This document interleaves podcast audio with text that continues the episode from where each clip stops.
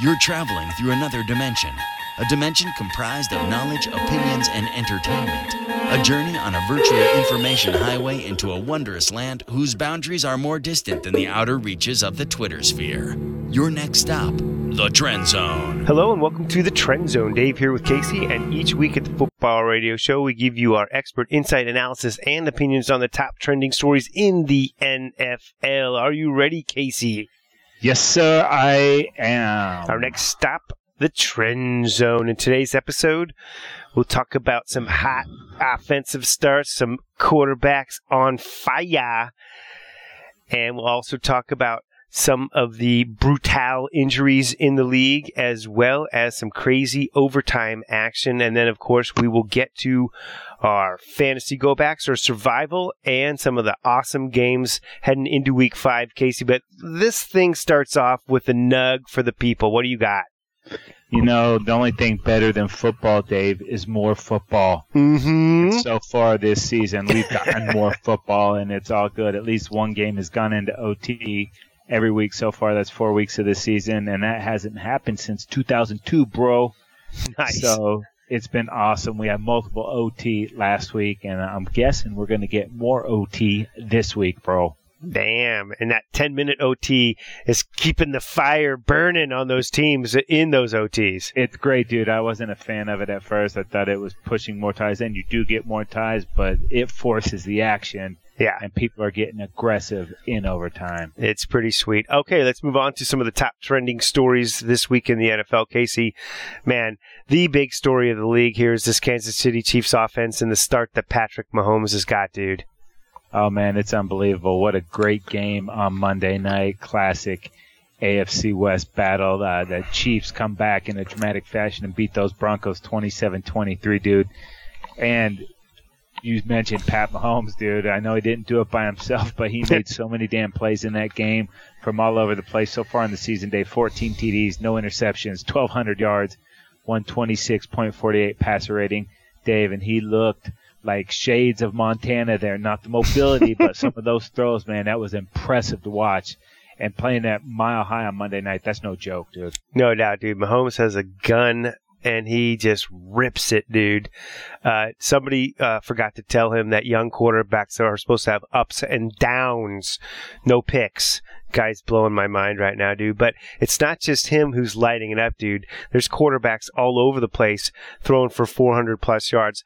In fact, there were five quarterbacks this weekend with 400 plus yards games. Goff, Luck, Carr, Cousins, and Matt Ryan, all over 400 yards this week, dude. These quarterbacks and the offensive explosion in the NFL right now, they're protecting the quarterbacks, Casey, and the quarterbacks are benefiting, man. That's not such a bad deal. Dave, some quarterbacks throw for a lot of yards and some throw for a lot of touchdowns. I'm talking about Mitchell Trubisky. Troops. Troops, baby. Only 19 of 26. Oh, that's still good for over 73%.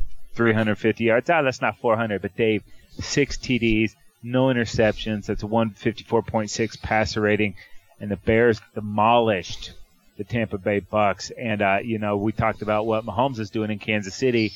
Matt Nagy comes from that Kansas City coaching tree Yep. with Andy Reid, and he's bringing a lot of that fun to these Bears, man. They're explosive on offense. But Dave, in my other league, I have Jordan Howard, and he managed to get me two points.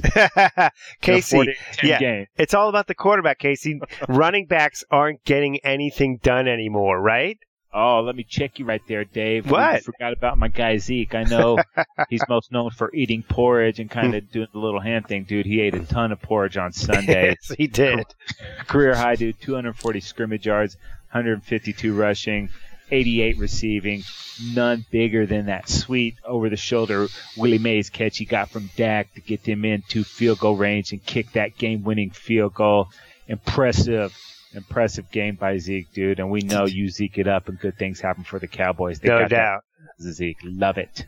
Dude, that was definitely a career high in porridge eating uh, from Zeke there, bro. But as long as we're two, his cheeks. His cheeks. Plenty, plenty of room in there. As long as we're talking about our guys, Casey, my guy Philip Rivers, uh, just now, oh, just over 51,500 career passing yards. That passes up John Elway, the legend, uh, at just under 51,500. That's the eighth most passing yards in NFL history. So Rivers climbing his way, uh, through the, the record books there, dude.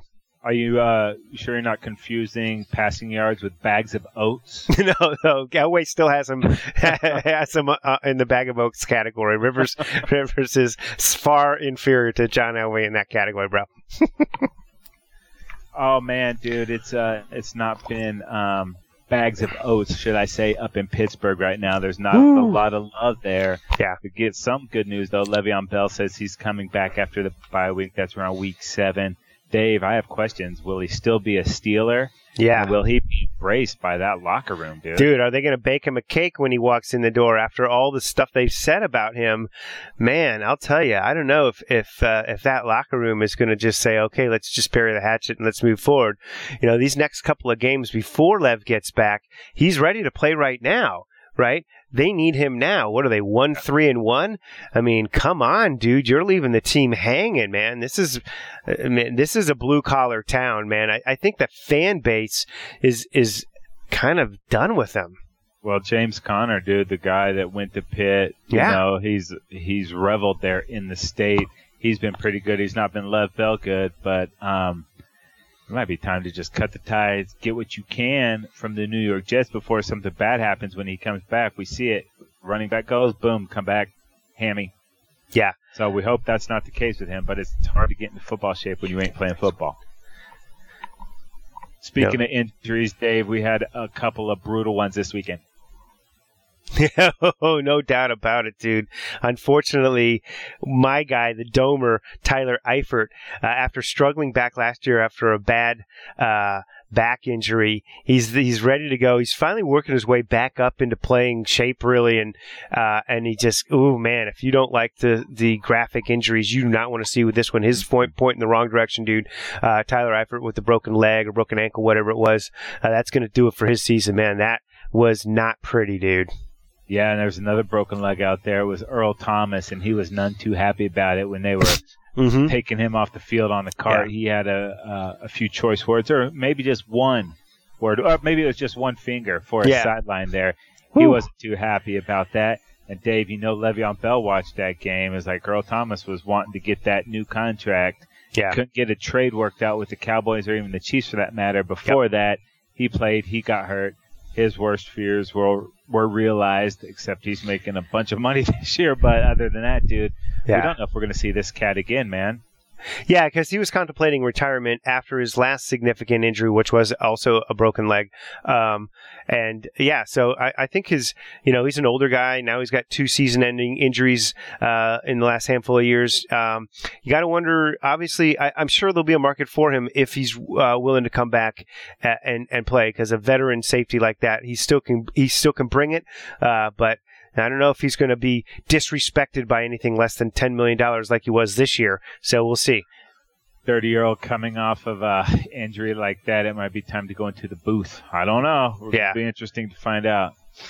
Dave, we're also uh, finding out that uh, Fitz Magic eventually runs its course and fades away. Jameis Winston looks like he's going to make Fitz Magic disappear for good. Yeah. Yeah, and I, I, think this is probably a good decision from the from the organization standpoint because ultimately you've got Jameis Winston, the number one overall draft pick, and you need some answers. Those answers uh, are not going to be had while Fitzmagic is uh, out there doing his thing. We need to see what Jameis can do. We know he's had some issues off the field. Will he mature?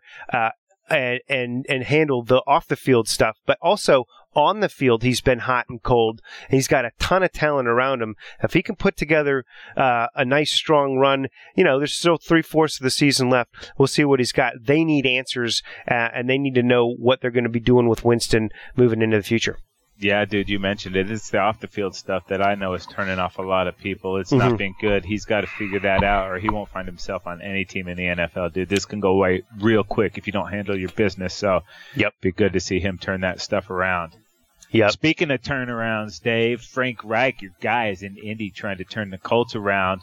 That was one of the overtime games we had this week. They were facing a fourth and four from their own 43, about a minute 20 left in that shortened overtime. If they punt it away, it's a for sure tie. He decides to go for it on fourth and four. Didn't get it. Ended up losing the game, but he said, you know what? I'd do it again. Yeah, he'd do it ten out of ten times, and the and the entire locker room apparently backed him on that. You know, they're trying to do a culture change there. Uh, obviously, getting luck back, and they're playing some good football right now. Even though they're dropped to one and three, which is kind of unfortunate. They could have settled for that tie, uh, certainly. Uh, but Frank Reich wants to show that he's got the guts to go out there and try and win football games. It might not have worked this time, but I think uh, I think in terms of the team, they've got his back on this one. Yeah, you know, he comes from the uh, Doug Pederson coaching staff there a couple years ago. Doug Pederson was making decisions that we thought cost his team the game. Yeah. The following year, he made those same decisions. They worked out. That became his MO, and that MO worked all the way to a Super Bowl championship. So I think uh, we're definitely on uh, the Frank Reich train on this. I think it's a good deal, and it's fun to see good, aggressive football going.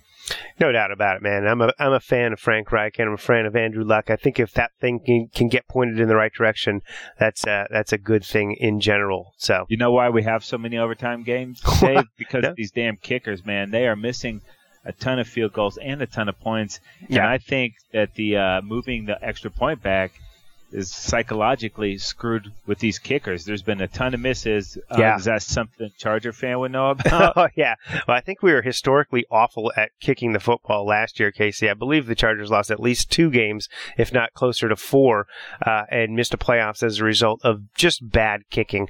And this year, that uh, the Chargers switched up kickers, uh, and that bad kicking is continued. It'll be interesting though because the Chargers changed punters uh, this week, and it looks like the maybe the underlying reason there is that they think maybe the holding that the punter was doing for the kickers uh, was uh, some re- some some common denominator in the bad kicking. So we'll see. They got a new punter in there. He's a guy that maybe obviously he's also the new holder. So uh, we'll see if that can help our uh, our kicking woes. Caleb Sturgis missed uh, three kicks last week.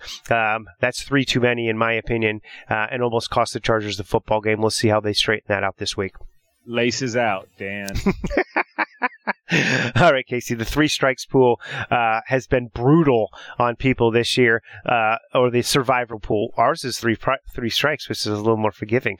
Um, but talk about some of the three strikes actions uh, last week, uh, Casey. I stayed alive. I went with Seattle facing that uh, rookie uh, quarterback Josh Rosen getting his first start, and their kicker missed one that let the uh, Seahawks get down and go ahead and get the game winner. So a missed kick actually was fortuitous to my life. So um, a bad kick I'm cheering for which is kind of.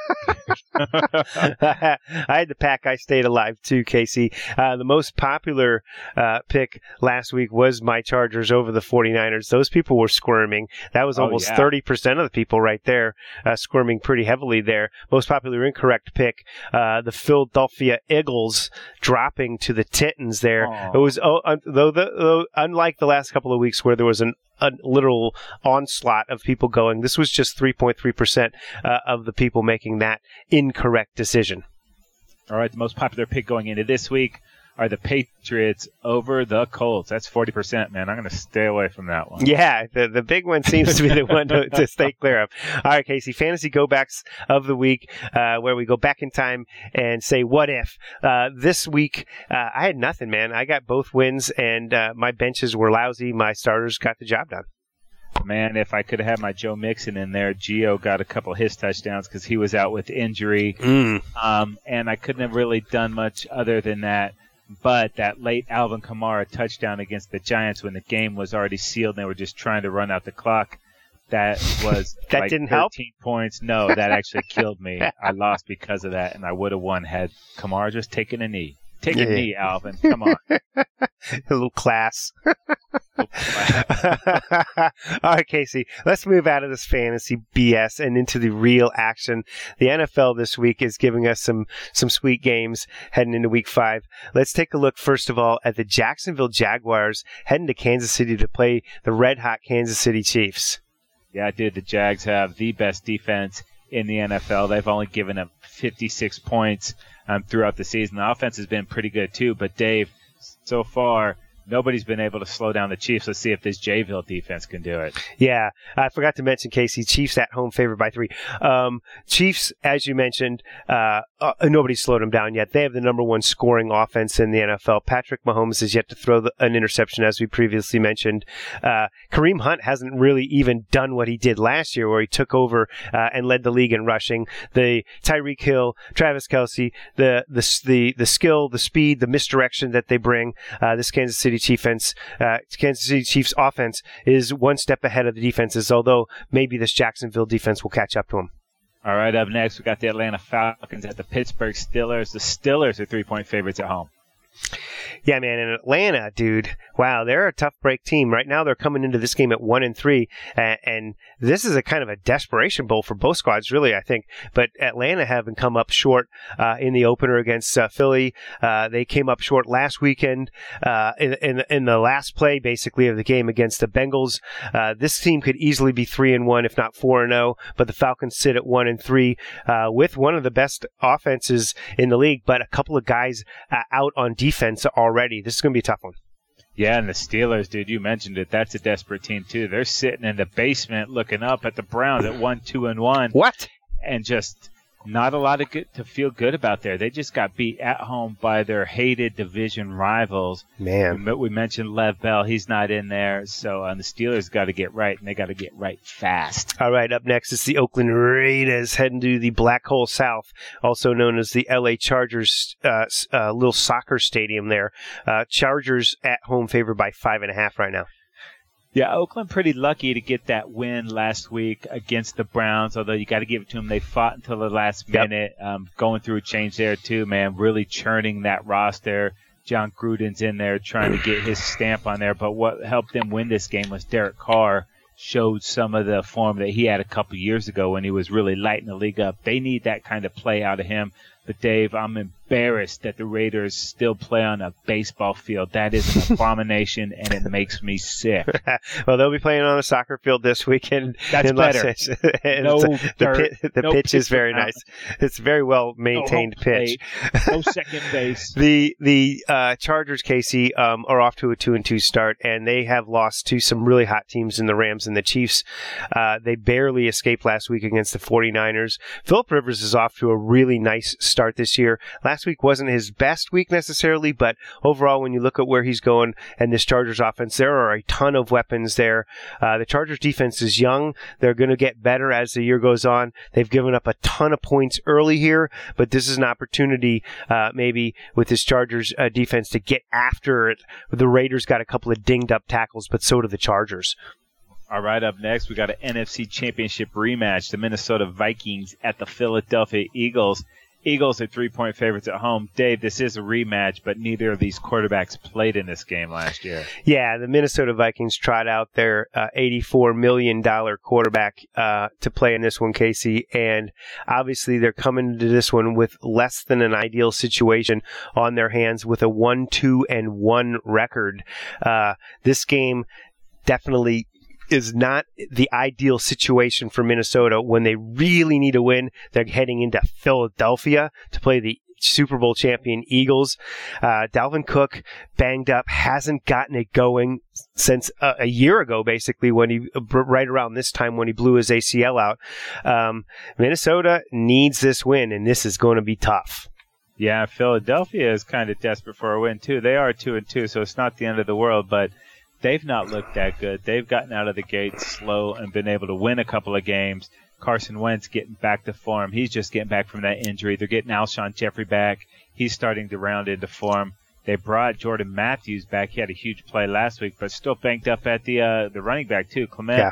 didn't play much, if at all, last week, and Jay Ajayi is nursing some injuries too. So they just got to fight through it. But also, what they got to fight through is everybody bringing it to try to take down the world champs. Now they're the hunted they're getting everybody's best game, and I expect Minnesota to bring it on Sunday. Not saying they're going to win, but they're going to play tough. Should be a good one. Okay, up next is your Dallas Cowboys at the Houston Texans for the Battle of Texas. The Texans at home favored by three in this one. Yeah, the Cowboys, that offensive line is gelling a little bit. Obviously, nice. with no Travis, Travis Frederick there. That's been a huge loss. And you're working in Car- Connor Williams at uh, left guard. He's a rookie too, but it looks like that line is coming together. Jumbo Joe Looney, dude, on that Zeke screen that went to the house. Jumbo was down there getting to that goal line first. That's what you like to see out of your line. linemen. They're going down there, they're blocking, they're selling out. Looks like that cohesion is there. And when they could run block, that helps them pass block. And when they can pass block, that gives Dak the time and the space he needs.